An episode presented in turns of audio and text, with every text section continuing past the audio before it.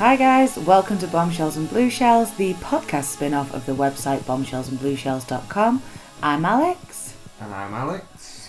and this is our first Grimfest episode.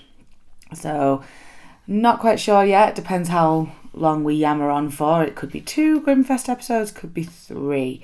We saw 11 films in total, so it's a lot to get through. Plenty of stuff to cover. Yeah. So Grimfest itself, I think this was its eleventh year, um, and it's a northern horror festival. Well, mostly it focuses on the cinema. Um, I've not been to any others, so I couldn't comment. But it's not like Fright Fest. You wouldn't go for the ven like necessarily for events and vendors and chats and things like that. It's just about the films, isn't it? It is, yeah. I mean, they do do interviews with the directors of films, some of the actors in films. Yeah, you get the Q and A's and get things. the Q and A's. Um, but uh, having not been to a Fright Fest either in London or Glasgow, it's difficult to say what uh, what's comparable to it. Mm. The few I've heard about from other podcasts, especially kind of American ones and things, they have like panels and Mm. discussions, whereas this is basically all geeky horror fans. We get one screen in uh, the Odeon cinema and it's ours for from Thursday to Sunday. Uh, and we just get to kind of take it over and things like that. There's a few cool vendors, so they do have a few um, stalls and things in the downstairs lobby. Uh, that was we ended up with a few different things, um, a Halloween and an ode to VHS uh, print, which are really really cool. Oh yeah, we did. Yeah. from Alley Cat Designs. I Alley Cat. Designs, yeah. Uh, we've bought a couple of things from her before. We got a really cool It poster from her. Yeah. Uh, we got a Grimfest T-shirt and a couple of DVDs. Um, so there was there's vendors there. There's some cool stuff there. Uh, it's just obviously getting that ten minutes in between screenings to look at it every now and then. It's like no, I need this ten minutes to you know pee and eat and top up. Yeah. Recover. Yeah, lots of recovering.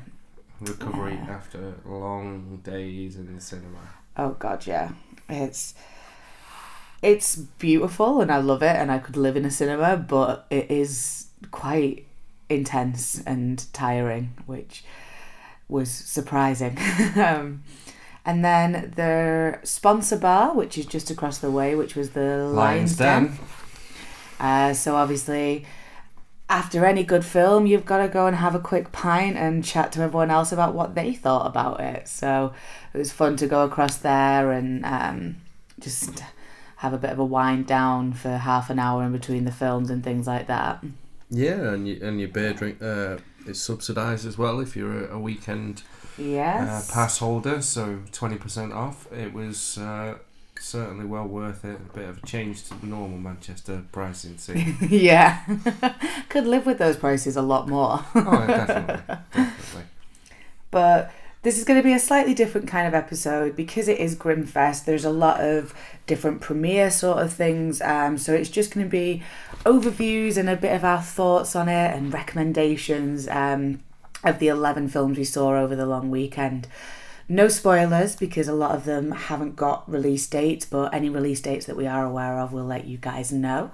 So we're going to kind of dive in, no news, no previews and things like that, unless you want us to dissect the Horror Channel uh, advert that we saw at least 10 times. I'd be quite happy never to see that again.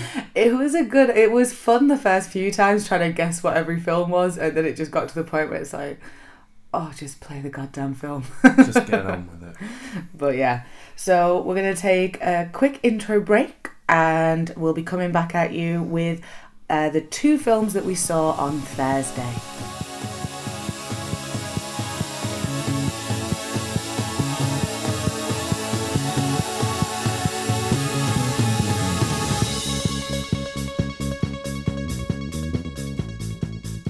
Welcome back. We're going to start off with Thursday night of Grimfest. So, Thursday night kicked off at seven o'clock, and this was our F rated night. So, the F rating, if anyone's not aware, is to do with female contribution. So, if a film is F rated, it's been either written and or directed by a woman.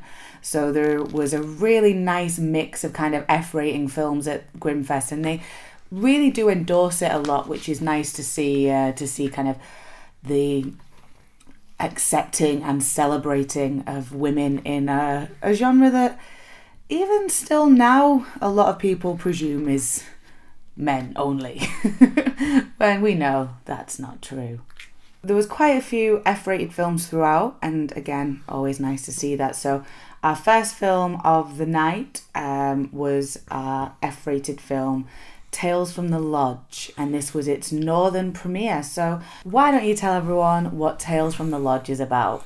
Tales from the Lodge is a British film um, set present day. There's a group of uh, university friends that have gathered to, I suppose, scatter the ashes, more mourn the loss of uh, a friend of theirs from uh, two or three years earlier, and to basically get together and have a big celebration of his life. Um, along the way, there's a lot of human drama and some uh, horrific uh, twists and turns uh, brought about by uh, what was a being in the woods that uh, is is yet to be discovered.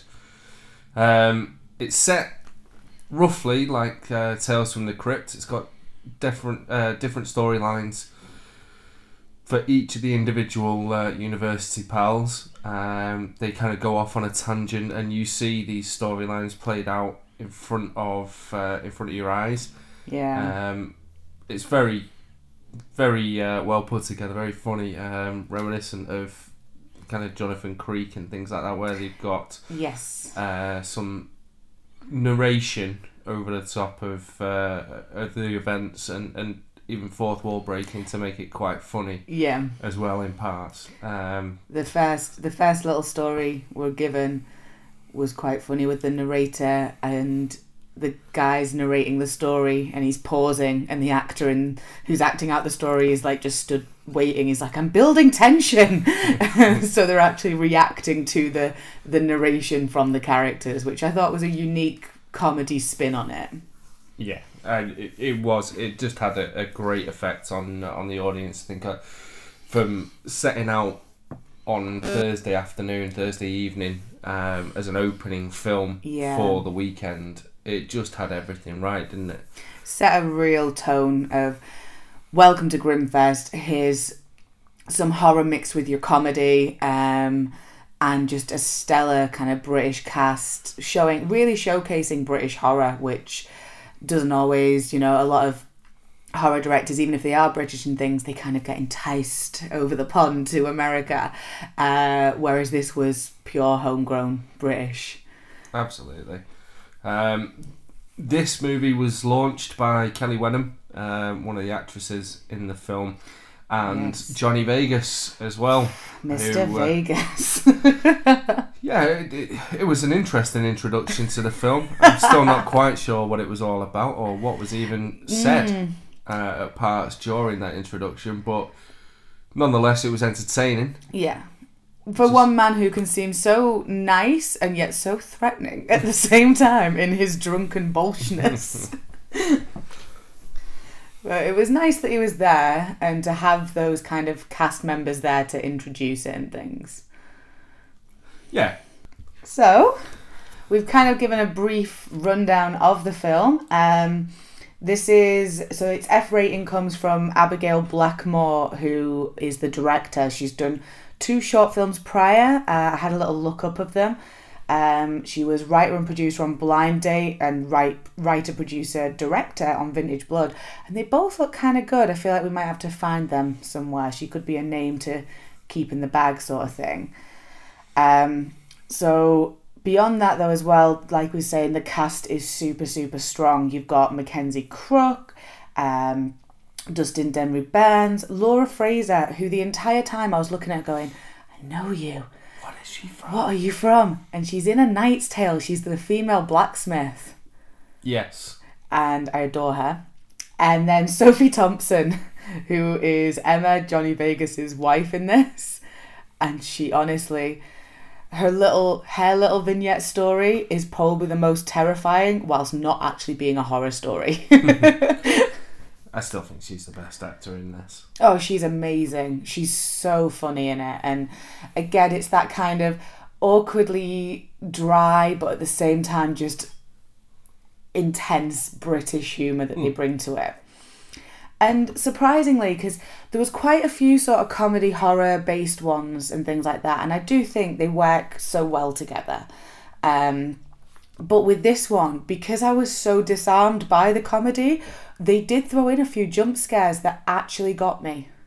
Like there was a few moments where I laughed afterwards, but I was a little bit ashamed that the the comedy film was the one that made me jump. it was very very funny, very much group of friends with some internal issues. These little tales from the crypt style stories that they tell, ranging from you know almost urban legends in a car crash to zombie apocalypse survival that just kind of litter through it. Um, all lead into this bigger story around it that I'm not even going to touch upon, not even going to wink at because it would just spoil it to know anything. But the storyline itself is so well handled in a lot of ways, considering that it could have gone very badly, I believe. Mm, yeah, definitely. It was folded and manipulated quite well into Mm. into the overall storyline. Um, it didn't need uh, telegraphing. no, didn't need a big old signpost for it. No. Um, so yeah, absolutely adored this one. Thought it was really, really funny while still keeping that horror kind of, you know, group of friends go to a cabin in the woods. But what if it's not a group of American high schoolers? What if it's a group of middle-aged parents who were university friends years ago? uh, so I like that twist on it. Um, as part of Grimfest, they have the Audience Award, and I don't think that's been announced still yet. I've still not seen anything. They're really tallying them votes up. yeah. We might have to have a little look. We could be coming back to this by the end of the episode, but we'll have a nosy. Um, Something in the back of my mind is telling me that when I was having a few beers the other day, I may have seen something. something get announced. Okay. So we'll have a look up of that because we should definitely tell you who won the audience award, but we'll tell you once we've told you all of our films. Um, but to do the audience award, you're given a slip of paper as you walk in, and at the end of it, you just rip which number you kind of go with. So it's one to five, basic rating system. So for this, uh, Tales from the Lodge got a solid five from me. How about you? I think I gave it a five. Um, this was a brilliant film. Really enjoyed it. Um, in fact, one of the best of the festival. I thought. Yeah, definitely. Um, Started now looking back at it, yeah, it was definitely there. It started off and set the tone so perfectly for the Mm. rest of the weekend. So this one is one of the ones that I could find release information about. Um, it's out in selected cinemas on the 1st of November, so have a look around, see if it's coming anywhere near you. But it will also be out on DVD and VOD on the 4th of November, so I'm pretty sure that's going to be like your Amazon and things like that. So worth a buy, a rent, whatever. It's absolutely, you know, really, really fun, uh, entertaining, kind of ridiculous uh, British horror comedy. So that was our first film of the night. So our second film of that night was at uh, 9.20 and this was She Never Died, which was its European premiere. So we felt quite privileged with this one. Yeah. Um, basically, this one is kind of a sequel, a gender switch sequel to the original film uh, He Never Died With Henry Rollins. with Henry. Rollins. Yes, which I now have on our list on Netflix because after watching this one, I'm like, okay, I'll I'll do it in the reverse order. I'll watch the lady one and then watch the boy one. That's fine.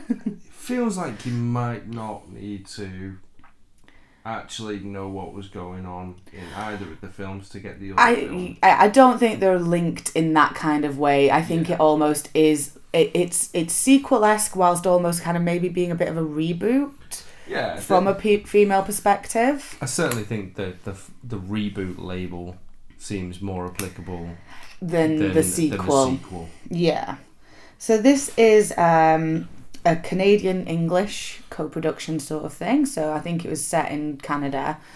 Um, and again, it follows what I think is a very similar kind of story to He Never Died. So Lacey is this kind of cursed loner. She's immortal um, and she's become a bit of a vigilante uh, of this neighborhood. Uh, after this ring of sex traffickers, uh, and well, they're kind of, you know, they're a real stellar combination of sex traffickers and torture video creators. Um, Yeah, I'd go with that. real stand-up guys here and girls. Uh, they're they're but of both genders. Um, and through her kind of Equal opportunity. it's equal opportunity knobheadism. Uh, but yeah, through her kind of vigilanteism, she uh, ends up almost working with uh, a detective, um, Godfrey, and saving a young girl, Susie, who becomes almost like her sidekick as they go on this vendetta against the people who caused, the people who create these kind of videos and things like that. Yeah, if Yeah. you say so. I mean, uh, this was after a particularly uh, long week at work and also a very long day. Um, unfortunately, I was unable to He fell asleep. Get to point. Fell asleep. fell asleep. I was unable to keep my eyes open any longer than my body would allow me to. I can't fight it. No, you Um, can't. unfortunately, I remember some elements of the violent scenes, and then Oh yeah, you came back round for like the fighting and stuff. The action woke you back up, but all the storyline was just missed by him. Um, so I woke up to laughter of the surrounding people, laughing at my snoring. yes, so a full theme of Grimfest is me poking the snoring bear. Um, it's all good until. You know, in horror, they like to build the creep and suspense. So every now and then, the score gets real low and real quiet, and you just hear from this guy. I don't even snore. I've never heard it. hmm I have at least 10 people in the vicinity of me at Grimfest that highly disagree. so I'm going to take a bit more of a lead on this one because I actually watched it. Um, but this is, again, another F rated film. Uh, it was directed by Audrey Cummings. This was her third feature film. Again, I've not seen Darkened or Tormented, but they both looked really good. Uh, so I'm just going to start adding these ladies to our list of things to watch and things to kind of go on. Uh, we will also watch He Never Died. I think now, having watched this story, it's a little slow at points, but I think it's got to be to offset how insane the violence around that is. If it went any further, you'd be looking into your rounds of like just torture porn esque sort of thing. Like it would just go a little bit too deep dive into the gross out. Yeah, and I don't think that's that's necessarily what they're going for. No, Um, not at all. I think at one point there was some finger eating. She does eat a finger. Yeah, uh, I remember that bit, and I think uh, if you if you continue on that path, you get into hostile territory, and and it's not really where it was going part of the storyline at No. all. And that's I think they did good. they did well. done. Yeah, but that's what I mean. They did well to swerve that and move it instead into this almost kind of neo noir esque sort of pulp uh, film with a female protagonist playing that stoic, silent kind of vigilante. Uh, working alongside a male detective and things like that. So it gave us some of those old tropes, but in a gender switch sort of way. Our female was this strong, silent type. I can't remember the, the outset of, of what her motivation was, but it it felt well certainly for the bits that I was awake, like almost a the structure of a rape revenge type film, and Yes. I don't know what her motivation was because I can't remember. Well, I think But- she she was aware of what was going on, and she'd seen people being taken in there and never coming out. So this little bunker room where they took people for the videos and things, because she lives on the streets and has like a bit of a homeless network who keep an eye out for the man with the rings. Um, but I think that's also part of it is she feels so So she doesn't have like a personal journey then, personal Not in that way. against this person. No, but that's so it's it's not quite rape revenge is in that because I don't think she's got any personal attachment, but I think that is used because of this immortality side. It's as if she's always been there watching over this place. You know, she's been around for Okay. years. So it kind of throws us in as this guardian angel role of this city, and this is just what she does. She has to feed to keep going, so why not feed on the on the vilest of humanity Yeah. instead of you know eating the good people? Well, that makes sense. I just thought, you know, having not understood what entirely she was, Mm. because uh, was probably asleep at the time when this was revealed. The film doesn't quite explain that though. Again, I think that's like he never died. There's some, again, not going into spoilers, but there's some things that I got from it that maybe other people wouldn't. So I saw it in a in a certain way. There's a there's some stuff at the end that I think does clarify certain things, but could still be read in different ways. Right. But there is a kind of um, noir combined with biblical. Yeah, I can I can see the biblical aspect of it. Uh, certainly, That Yeah. kind of guardian angel sort of thing, but it certainly felt like she was looking out for um, the younger girl character, Susie. Susie. yeah. Yeah. but also kind of not your typical angel because as we said she does eat some fingers and stuff so you're Yeah. kind of wondering you know I don't remember that from from the minor amount of uh, re that I was made to do at G- gcse's Yeah. um, so um, again really like the visuals and that kind of modern pulp noir story are really intriguing, but there are a few lulls, a few slow points, and things like that. But I really enjoyed myself with it. So my audience rating was a solid four. and mine was a three, A sleepy, sleepy three. a sleepy, snory three. Which, like I say, it's still no film at the festival was bad, and a three is still a solid score of just when you're looking at things like Tales from the Lodge getting a five, you don't necessarily want to be throwing out high scores to everything, you know.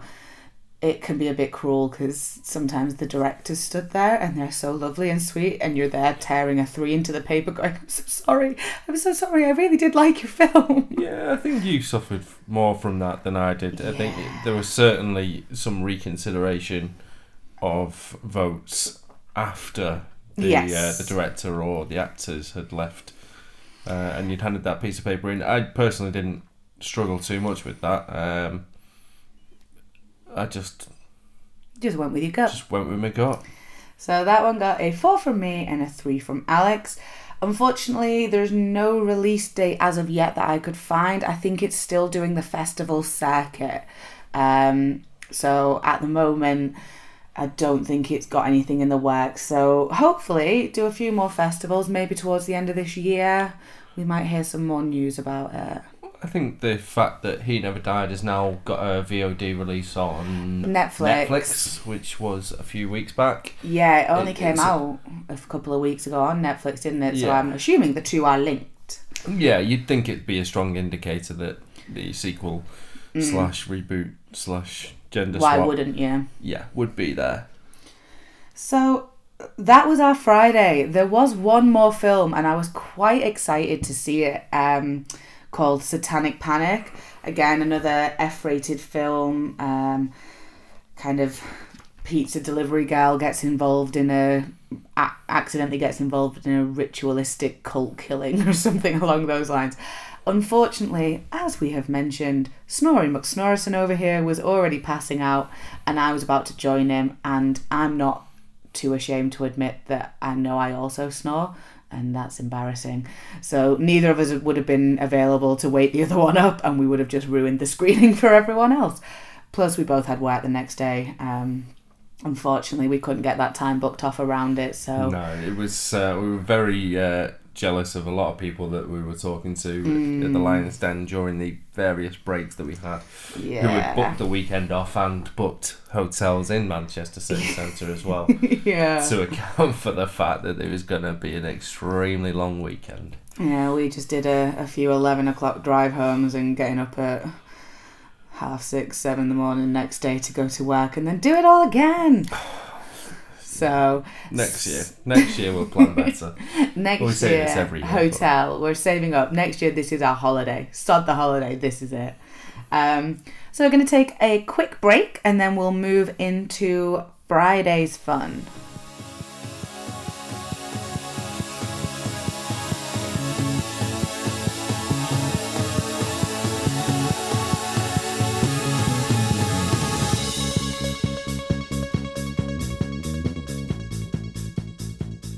Welcome back, guys. So, we're gonna move into our Friday at Grimfest. Uh, again, we missed it the morning kind of due to work and things, so our day started around 4 pm. The biggest kind of shame about that was the first shorts pro- program, which happened at half 12 that day. And all of the shorts there were F rated, and I was really excited to see a lot of them. So I'm gonna have to search and scour to find some of them, especially um, the Lost Films of Bloody Nora, which looked like a really stylized Yeah. kind of. Um, That's the one with the guy from Friday Night Dinner in yes, that's the one with the guy Jim. from Friday Night Dinners with Jim.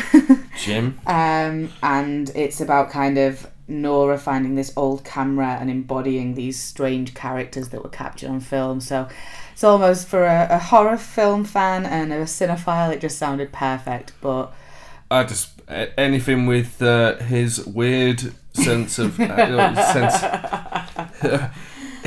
yeah, but what if we watched? sensibilities. What if we watched it and he's normal in it? Would that not freak you the hell out? I think it would be more scary than any horror film.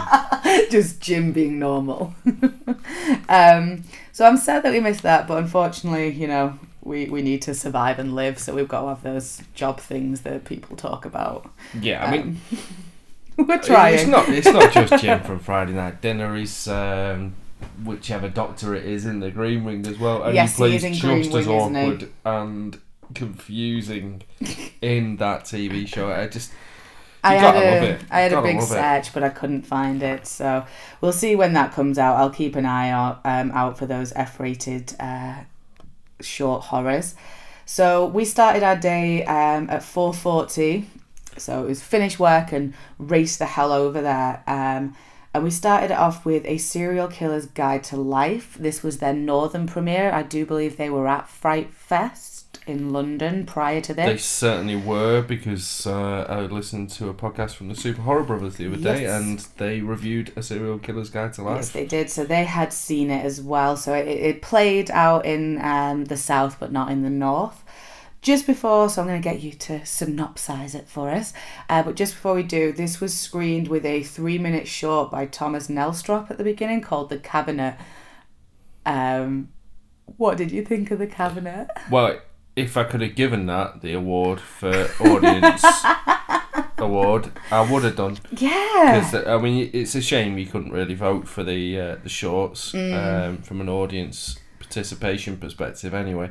But this was just, hilariously stupid. Three minutes long. Three minutes long, and just set the tone for the rest of the afternoon. uh, I mean, we didn't see the earlier films of Every Time I Die and The shorts and the things. shorts, um, and Quiet Comes the Dawn. Um, but I imagine the cabinet was like a, a nice little amuse bouche for the afternoon. It's a Just- palate cleanser for the rest of the festival. it really was brilliant. yeah, three minutes. It just shows how great horror can be in a short capacity. Like just that short, snappy, getting to the point. And it is. It's it, what what would happen if you purchased a haunted cabinet? And it sounds so ridiculous, but it was just perfectly acted, perfectly done, and so funny. Like that is a smart, concise three minutes, and um, I really, really enjoyed it. Uh, there's no finer description of any film other than to say that it is a uh, it's the cinema equivalent of a lemon sorbet. Coming from a man who loves him some lemon sorbet. So Lemon sorbet. it's a high praise. So why don't you tell everyone what Serial Killer's Guide to Life is all about? Serial Killer's Guide to Life. Uh, it's about a lady, Val. No, the other one. Lou. Yep. Serial Killer's Guide to Life um, is about Lou, who effectively wants to help herself with self help books throughout her, I suppose, moderated lifestyle, moderated by a mother. Um, very strict and controlling mother figure in her life um, and wants to kind of get out of that environment uh, and believes that the self help, um, kind of typical 80s and 90s self help, almost Yeah. pyramid scheme esque, um, kind of greasy salesman. You Sorry, should be self-help. like me to feel better about yourself, but also be you because there's only one me. Exactly. Yeah. Absolute nonsense. Pyramid schemes built to um, amass funds for the person at the top of that scheme. Um, but it, in essence, uh, she meets uh, a lady called Val at uh, one of these self help groups, who is a very strong kind of female um, persona. F- That's not the right word, but she's got a very very strong female attitude um, towards business and life and um, she takes Lou on effectively as her assistant and, and to, to try and develop her own help her own skills really throughout the film. Um, it transpires that Val is actually a serial killer and uh, and that's where really, without getting into spoilers, we- we'll leave the, the kind Yeah. of description really because she will ultimately um, see Lou develop into something that she never she never thought she would be Her protege. protege. Yeah, saying that Val's a serial killer is definitely not spoilerific because it happened. Like we're kind of hinted towards it right from the beginning, and the film is called A Serial Killer's Guide to Life. So you kind of knew it was coming. So Lou is very much. She's beaten down. She's got that kind of. Her mum. It just reminded me of like Carrie, like a mum that could be that is just so manipulative and cruel to her daughter that you almost wonder like that was it was such an exaggeration that I'm like right either they're going with that or there's something else to that you know that's how Lou's seeing it more than what her mum's actually doing but yeah that was it was quite uh over the top you know controlling mother character and things Yeah, absolutely. She, I mean, she she effectively was uh, guilting Lou into never leaving the family Yeah. household. Into living a mediocre life in her own kind of terms, isn't it? Yeah. Like not achieving the things she wants to and not having anyone else really. She doesn't seem to have friends or a partner or anything going on apart from going home to her mum every night. Yeah, one thing I wasn't sure about was how what what Lou's not not motivation, what Lou's um, background was because it became clearer through the film that she wasn't that intelligent. She's very gullible. Yeah, and, and was that maybe a lack of structure from her side of things, or Well, I think- or, or oppression from a mother? That's, I think that's where the Carrie thing goes even further for me. In it's a weird, but that was what stuck in my head was this idea of she maybe has been so sheltered because even the way so it's it's Katie Brayben plays her. I'm not seeing her in anything else, but she has this childish voice, this very you know like Mm, That's a innocent really good impression, actually. thanks um innocent voice which reminds me of like the characters like carrie whose their life has been so dominated by a parent they've not been allowed that outside influence. So of course carrie freaks out when she gets her period because no one ever told her that was going to happen. So it's as if lou has gone through life not being told about the world not being shown the world like you can't play out with the other children it's dangerous sort of thing. Hmm. so i do i mean talking about it i'm almost recrediting it after not crediting it.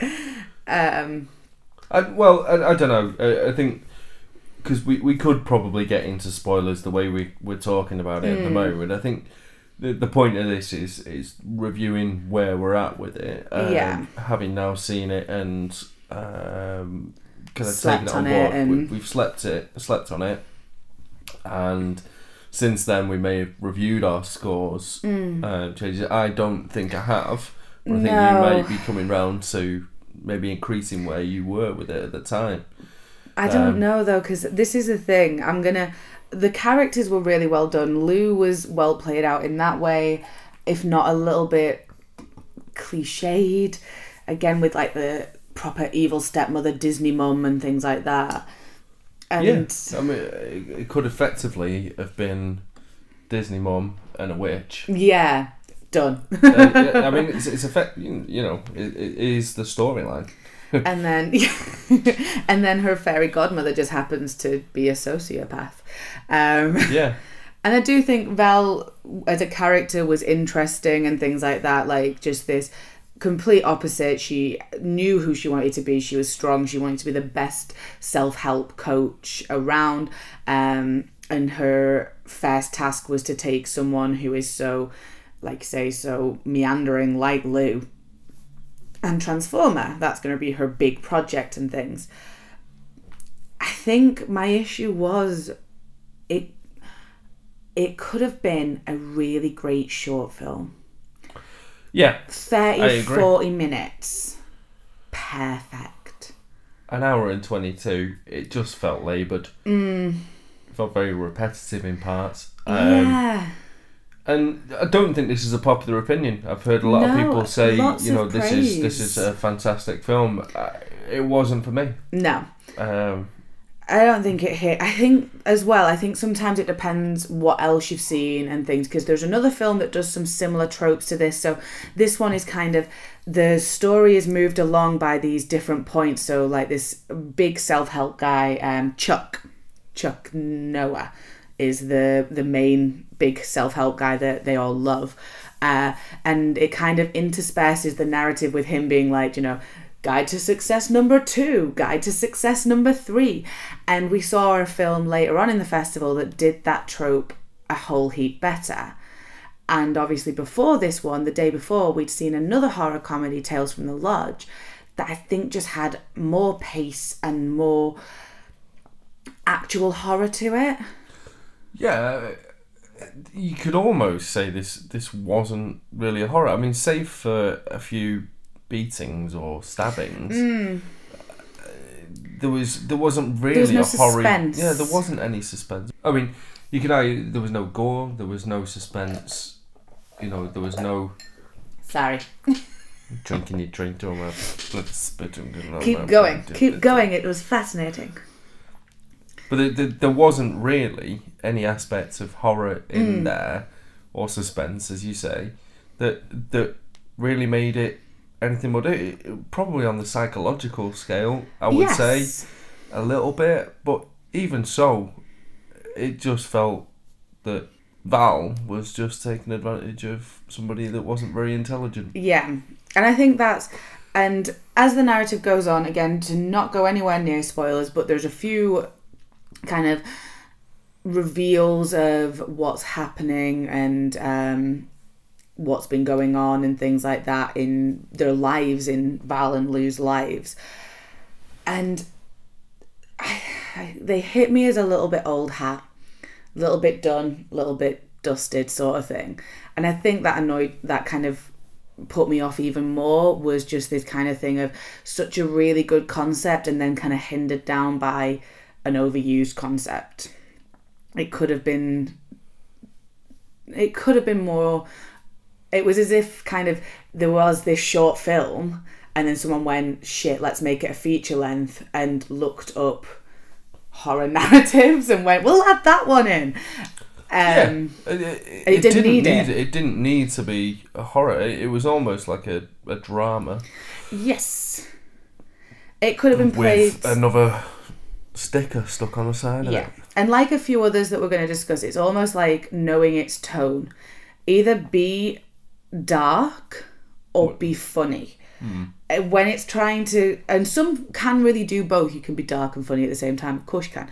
But this was kind of flopping between the two instead of letting the two embrace each other. So I was a little bit eh on this. Um, it's very well acted. The script was like fun at a lot of points.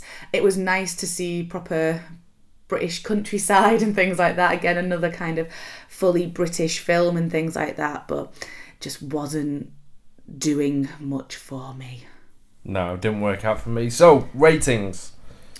I believe I so um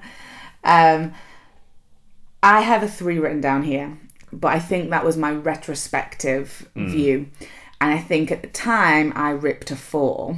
Okay, so it's gone down. It went down after discussing it again. I think that guilt of this really excitable, lovely director Yeah. being there, um, and I was like, "Oh, you're so sweet." Four.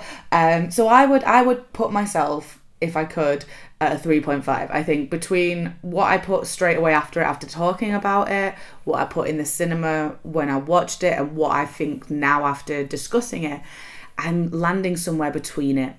So I'm gonna I'm, I'm gonna add some decimals. I'm three point five in it. Well, that's illegal. it's illegal. It's an illegal maneuver. I, uh, I'm a solid three. I was a three when uh, when I ripped the piece of paper. Uh, I'm a three now. If Yeah. I was doing anything, it would probably go down to a two. But Oof. I don't think there's any need to be that harsh. No. Would I watch it again? Absolutely not. Was it a good watch the first time? It was okay. I Yeah. didn't fall asleep. That's because it was 440. I'd have been worried. it has happened. It has happened. Um, but yeah, I don't think it's not a bad film in any way. And I think if you like certain more drama based elements and things like that, it probably will do well for you. And as I say, it's almost one of those things where there's like a guilt part of me going, but everyone else loved it.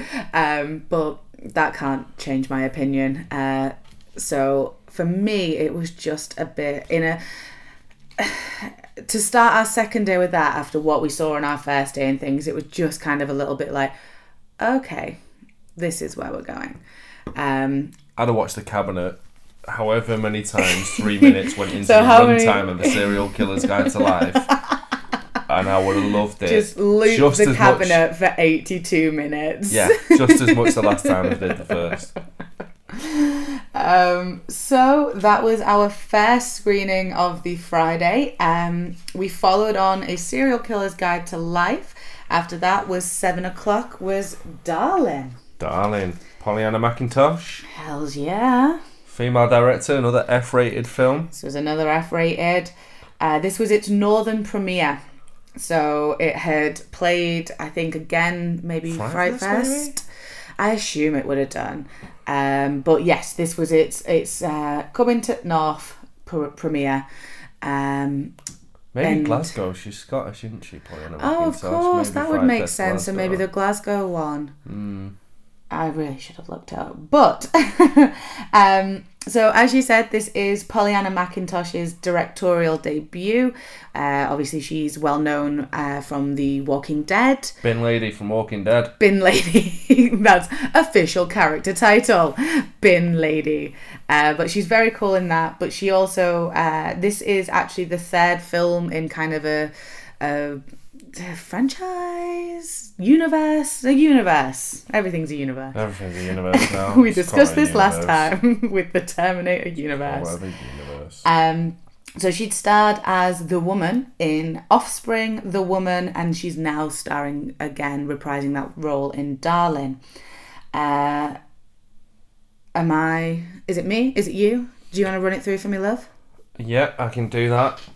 Darling is a film about the daughter from the previous film, Woman. The Yeah, Woman? The Woman. The Woman. Whereby Pollyanna McIntosh plays a feral um, feral character, lives in the woodlands, um, and effectively gets mistreated by a family that capture her. Um, later, transpires that uh, she escapes and uh, takes the daughter. Um, with her, and that daughter is Darling. Yes. Darling is since grown up. She's probably mid to late teens, I would say, in this film, um, and is subsequently dropped immediately into the forefront of the um, into, into the forefront of the film by uh, Pollyanna McIntosh, almost pushing her into a hospital environment Yes. um, to go and get checked up and checked out. Um, having lived in the woods since she was maybe six years old, five, six years old. Yeah, I think she's about five or six in the woman. she doesn't have the ability to speak um, or interact with people, and that's where we're greeted with another um, former Walking Dead Alumni. Alumni, Cooper Andrews, who is hilarious. We've seen a panel He- with him. He makes me so happy. He's just a beautiful man. Yeah, and and he uh, proceeds to try and comfort um, Darling and and get her on side with a, a more approachable Mm. kind of demeanor. Well, he's the nurse at the hospital that she's Yes. been taken to, um, and she's going to be transferred to uh, a kind of a a Catholic school. yeah, well, a Catholic Catholic college? boarding, Boarding school, school. for kind of um, orphans and children who don't have kind of parental figures and things like that. So, uh, yeah, it's like a, an orphanage with that kind of religious overtone. It's definitely called like Our Lady something. Um, I don't know what, but it's Our Lady something. Uh, so he's kind of he's her he's her family figure in the best of ways, really. Um, in that he's probably the most caring person she's had in her life in a long time because Yeah, the woman's helped her survive, but she's not exactly loving. she doesn't she doesn't seem like the type to hold out, like dole out hugs and kisses and read you a bedtime story. No.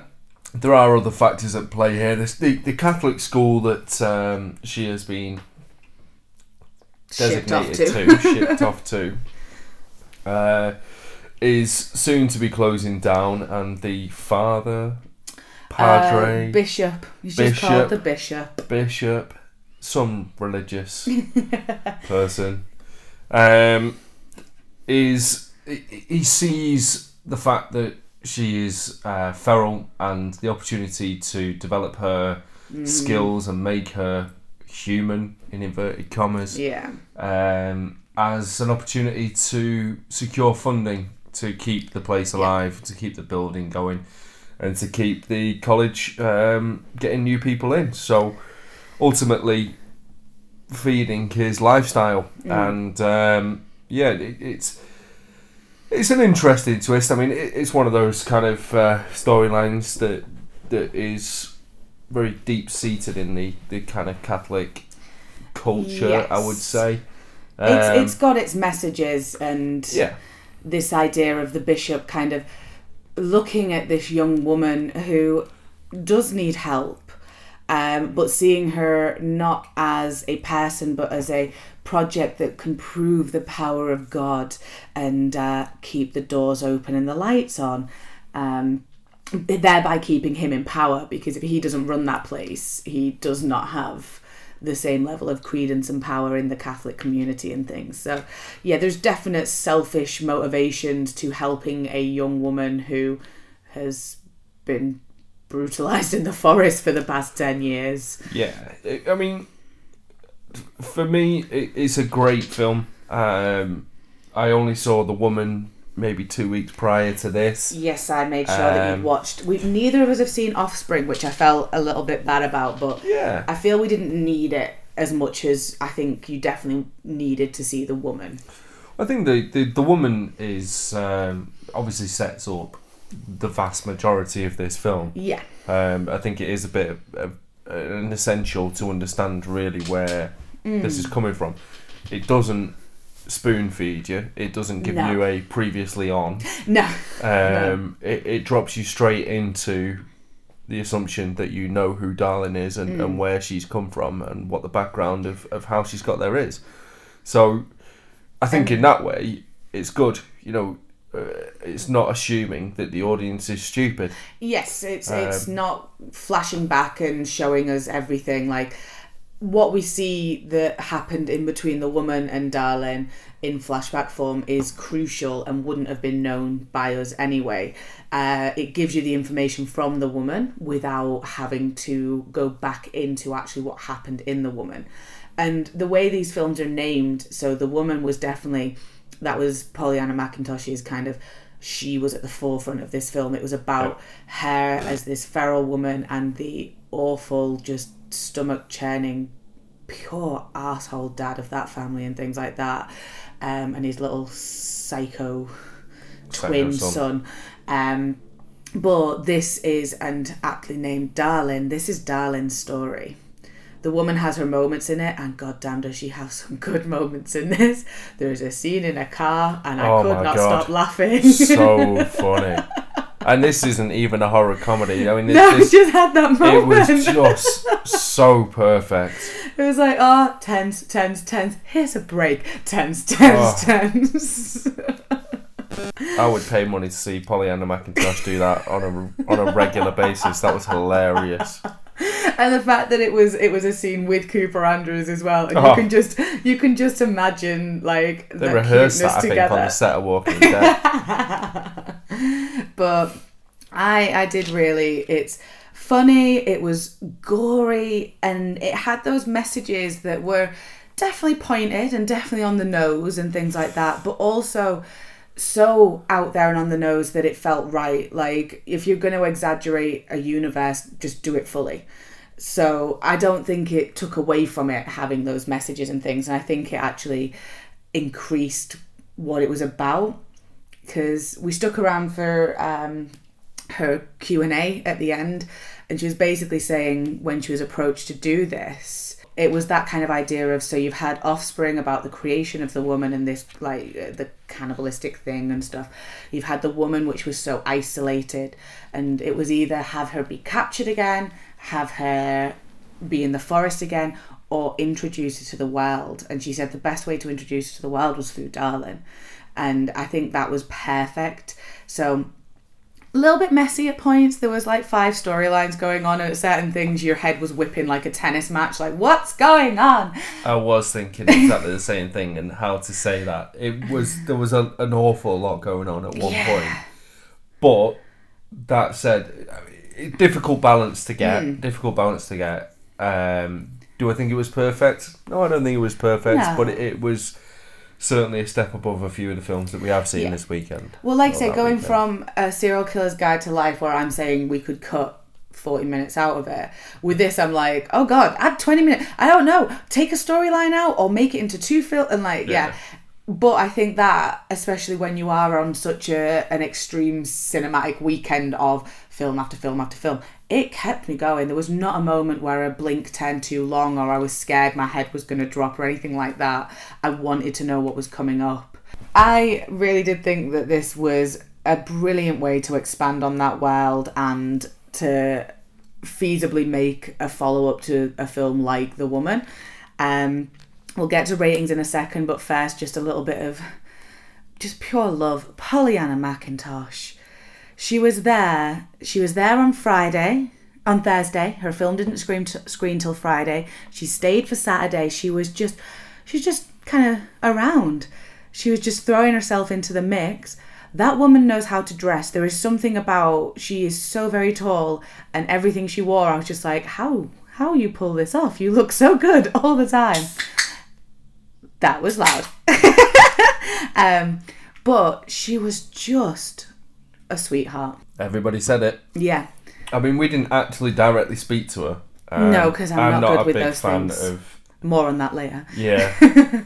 Not really a big fan of um, those kind of environments where I it's like don't- a famous.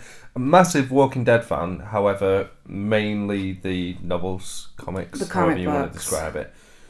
And that particular character isn't really in. Well, isn't in. No, so you've not got that approach of So I ah, don't really have the "Ah, oh, there's something going on, or even take a comic book to get Mm. it signed because it's kind of meaningless. Um, but it was it's more I think but she definitely had a presence about her. yes. um, not in a negative way. She was very approachable, yeah. and a lot of people have had a lot of conversations with her that we were speaking to. She said she was absolutely fantastic, but maybe it's just a personal thing. I just yeah, I think if it's a Q&A or if it's a signing and things like that, then that's what they're doing. For me, in my head, I just can't run up to someone and be like, "You're famous, selfie, please." And I know it's. I'm not slamming those that do because I'm sure everyone's very lovely about it. and I'm sure these stars are used to it.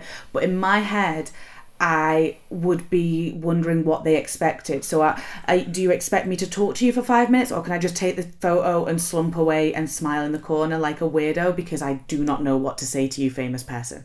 Like you are a person and you love. She was so lovely from what we heard, but in my head, I'm just going, "You're in films. You're in films. You're in films." yeah, So we didn't actually speak to her, but everything we heard about her, she was just a superstar and so gracious and so lovely. And I really hope that she does more directing. Like, I loved the visual style of this film, I thought it was really well done. To go from the grittiness of the woman to this more kind of almost comic book pop esque, do you know what I mean? Like in the colours and things like that. but I think the, the, the fact that you're um, one of the lead actors, and certainly a, a lead supporting actor, Mm. if you, if that is such a thing, and also director of a film, that must be such a difficult compromise. It's a lot of balls have. in the air. Yeah, a lot of balls in the air, and I think uh, that film delivered on a lot of levels. She nailed it. So what So- are the scores on Scores the scores on the doors? Jesus Christ. On the storm. so I solidly gave five out of five. I love this. What did I give four? You gave a four. I, Would you I- like I- to retrospectively change that? No, I've given one five, two threes, and a four so Yeah. far. I'm Oh, throwing yeah. out fives. I think I'm it's a slut for four. fives. Well, clearly. Throwing out five. Hopefully, the next film didn't get a five, but we'll wait and see. Five and a four overall. Uh, this has been released in selected American cinemas already and is available on DVD and VOD already at this point. Uh, it is going to other European festivals after Grimmfest, um, so it'll be still going around and things like that. But you can already watch this, and my final line on it is do so. Watch it. So good. So, what was next? the next film was Blood Vessel, and uh, this film started at half past nine in the evening. As we all know, this was still effectively a weeknight uh, after a long week at work. He's already Same building up his excuses Thursday. Same excuse as Thursday. Uh, I did not last the entire way through this film, which was an hour and a half long, and also very, very dark. Yes. A lot of the settings were in very dull rooms, very, very it was, dark it was all rooms set in one night. Yeah, and set in one night. Um, unfortunately, that led me to Snoretown uh, and a lot of poking. Um, So- I, I remember waking up five times. So uh, Shall I take the Yeah. lead on this I think you should do the Let's take description, the lead. the synopsis. 9.30 was the European premiere of Blood Vessel. Um, this is Justin Dix, who is the director. Uh, quite well known in the makeup and effects and things like that world. He Famously, the brother of Jacoby Shah, what? Jacoby Dick from Papa Roach, Jacoby Shaddix. Oh, okay. Keep that one in. Um, so yeah, he uh, works for the Wicked of Oz company, which is kind of makeups and special effects and things like that. Um, I'm not going to go into this one a whole heap because I think both of us were a little bit eh on it. You fell asleep clearly, um, but it's basically uh, set in late 1945. So we've got the kind of underpinning of Hundred percent, there was Nazis in this film, right? World War Two. Well, kind of. There, there's a group who are in a life raft adrift at sea and things like that. They've got no food, no shelter, um, they're clearly they're running out of rations and all that. There's a mix of them. There's British, American, Russian, that kind of thing. So it's tense anyway. Um, and then their saving grace appears, but their saving grace is a German minesweeper. so uh, not great, but better than maybe dying out in the open ocean with no escape around you. Um, so, well, they board this ship, and it doesn't take them long to realise that something's very wrong, as there doesn't seem to be anyone else aboard it. Um, it kind of then leads into this more uh, kind of traditional horror of creepy children and um, so like almost like a cast ship and things like that. Um, I kind of I'm torn between what could be and what might not be a spoiler, so I'm not even going to go into what is behind all of it because I think that is meant to be one of the big reveals. well, don't spoil it for me. I was asleep. so you might watch it still. I might still watch it. again. Um, but that kind of yeah, the big reveals and things like that. What they did tell me as far as why they chose to go down that kind of narrative route is be- is that the clearly this was helmed by an effects like a visual uh, practical and makeups effect kind of company. yeah, and the practical practical effects rang true Yeah. through the film. They they were, you know, almost uh, kind of face off. We watch a lot of face Yes, off on so that- it, it, was that kind of level of practical effects. the effect. props that they'd made and the way that the uh, corpses on the boat looked and things like that it was really intriguing but i think it suffered the same fate as a lot of these so it's 95 minutes so an hour 35 and it just kind of dragged there was just a real slow pace to it um characters that were built up so that you would care when something happened to them I didn't. um, a few of them were just really annoying. It was, and again, I did. I don't know. I kind of maybe had different expectations based around the whole kind of uh, World War Two aspect and things like that. But I guess I've been a little bit spoiled maybe with other films that I've loved that are based around that kind of thing. So. Uh, Overlord and Dead Snow and things like that. I thought there was going to was be it as good as Ghost Ship though? again, you keep really amping up Ghost Ship, and I think what you mean is the first 10 minutes of Ghost Ship and everything else is a bit shit. Mm. we need to rewatch Ghost Ship. No, and yeah, it, it doesn't even match up to other ship films. So, Ship related films. yeah, all those ship related films that we watch. Subgenre is it? Yeah. Ship related horror. Ship related horror. Ghost Ship. Triangle. I have never heard of Triangle. Are you just making up? No, things? Triangle is a real thing. Perfect Storm. Perfect Storm. It's also not a horror film. If anything, it's You're a not a horror film. Rom-com. it's a rom com. It's just about a man and his love for a storm. That's exactly right. Oh God. So, yeah, I I I can't really go much further into it without kind of getting into the crux of what happens. Uh, there's a creepy little girl on board who they have to help out and things and figure out where her family is and things like that. But it, it started to lose me. I did not fall asleep, but I, I could feel it was gonna I didn't even get to the creepy little girl. so yeah, I feel like there's not a whole heap to be said about um, Blood Vessel. Really, it's it's there. It's a it's a film. It's it in exists. it does exist. It's in both the the World War Two camp and the ship camp, but not high in those camps.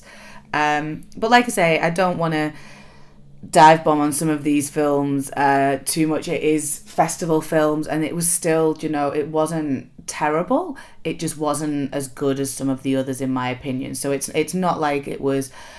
Uh, you know, like some of the film horror films that you can watch and just be like, I honestly feel like two hours of my life has been robbed. Wish upon. which you put on again today like we didn't watch it and hate it before But did I'm you did you literally was it so traumatic you forgot we'd already seen it I forgot. re-traumatized yourself Watched it again. Didn't remember Big what mistake. happened in it the first time. It was like watching it and knew it was just as bad. The only good thing is what was it is it Ryan Phillippe Ran Felipe, Felipe. yeah just him like Playing saxophone. yeah, playing saxophone and Playing just some sweet baby making music. oh yeah, and it was doing it for Barb. Definitely doing it for Barb. Barb. Stranger Things. Yeah, Barb from Stranger Things in it. She's all about that saxophone. Someone else in it that I recognise. This is not what we're no, talking about. go back. Sorry. Blood vessel. So blood vessel, but this is yeah Rating that's- system. That's maybe how this film can be. We can finish off is the fact that we got more excited about a different topic. I'm afraid. Um, so yeah, for ratings, there was no real doubt for me on this one. This one got a three. It's also got a three. Mm. I think three is pretty much the lowest rating we've given on the entire Yes, weekend. because like I Um, say, none of these were awful. it wasn't it's not awful. awful at all. I just wouldn't watch it again. No. I would sign off with the statement, yeah, but is it as good as Ghost Ship? you are obsessed. It's, a quality film. Um, but this is due for cinematic release in 2020, so it will be hitting screens, and you can come up with your own opinion about it. Maybe you're a bit more into the old school effects and the kind of being stuck on a scary ship full of scary things, but ah, just not for me. It's a travesty that the cabinet on repeat. A travesty. that the, tra- that the cabinet on repeat. Dear good sir, do tell me of this travesty. The cabinet on repeat fifty times is not getting released at the cinema, and that is. Yeah, so we should have been in the alternate screening for uh, Blood Vessel as well, where we once again just rewatched The Cabinet another 50 times, happily, joyfully. The takeaway from this episode is we love The Cabinet. Cabinet was a good film. All about The cabinet. It was only three minutes long. maybe that's maybe that says more about us and our attention spans. Wow, millennials. Millennials. Um, once again, due to sleepiness, we missed out on 4x4 as I was rudely put into work on Saturday morning. Uh, not the usual happening, so was not impressed. It was a tactical leaving of the cinema. Yes. Um, the the final film of the day at eleven thirty at night was in fact a Spanish film with English Uh, subtitles. yeah. And whilst we are in no way saying we do not watch uh, subtitled No, films, we some watch of the an best awful lot of subtitled ones we watched last year were subtitled, but Uh, unfortunately, at eleven thirty p.m. on a Friday, Don't when you've got to get read. up, in, when you've got to get up and go to work the next day. Unfortunately, reading oh, it just not did not appeal, did it? list. But I do want to check this one out. It's got uh, so the last film of the night showing at half eleven was Four by Four, an Argentinian film, and it's it's such an interesting concept of kind of a guy who breaks into uh, a four by four that's parked on the streets, thinking he's gonna get away with it and sell it and things, but it kind of turns into this lockdown bunker, and he's trapped inside, and someone's playing a bit of a game with him. And I do like the idea of that. It's kind of got that first saw kind of feel, and Just you know, about to say the same thing. It's like social commentary with Mm. first cross with the first saw. yes. So of being trapped and what does that do to you? So i will i will watch that but i'll watch it when the idea of again just reading reading at half 11 as we we're very much we said millennials two seconds ago and now we're complaining about late night reading. Our age is very confusing right now. It's, it's really difficult to read through closed eyelids. so he would have had even less of a clue what was going on. So yeah, once he's fallen asleep during one film, I'm not going to risk another. So we did not catch four by four. Um, well, that was our first two days. That was Thursday and Friday, the opening days of Grimmfest. Uh, we're gonna cut it off there. Um, I think it'd be ambitious for like the second episode to assume you'd listen to three hours of us rambling. Um, so we're going to cut it off there and come back with uh, Saturday and Sundays in a separate episode. So I hope you enjoyed our kind of intro to Grimmfest and things like that. If you are enjoying the podcast, please uh, subscribe, please rate, please review, please do all those lovely, lovely free things that you can do that just get our name out there.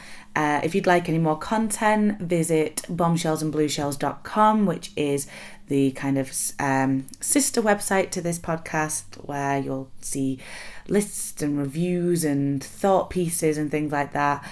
Um, Apart from that, you can find me on Facebook and Instagram at Bombshells and Blue Shells and on Twitter at B Blue Shells. Where can they find you, sweetheart? Um, on Twitter and Instagram at 32 bit fives, I Yep. think, slash maybe at 32 bit J5s. One of the two of those things may get you in By my. episode radar. five, we will have nailed this. Yes, I forget. Thank you so much for listening, and we hope you tune in for our next episode looking at the Saturday and Sunday of Grimmfest. Bye, guys.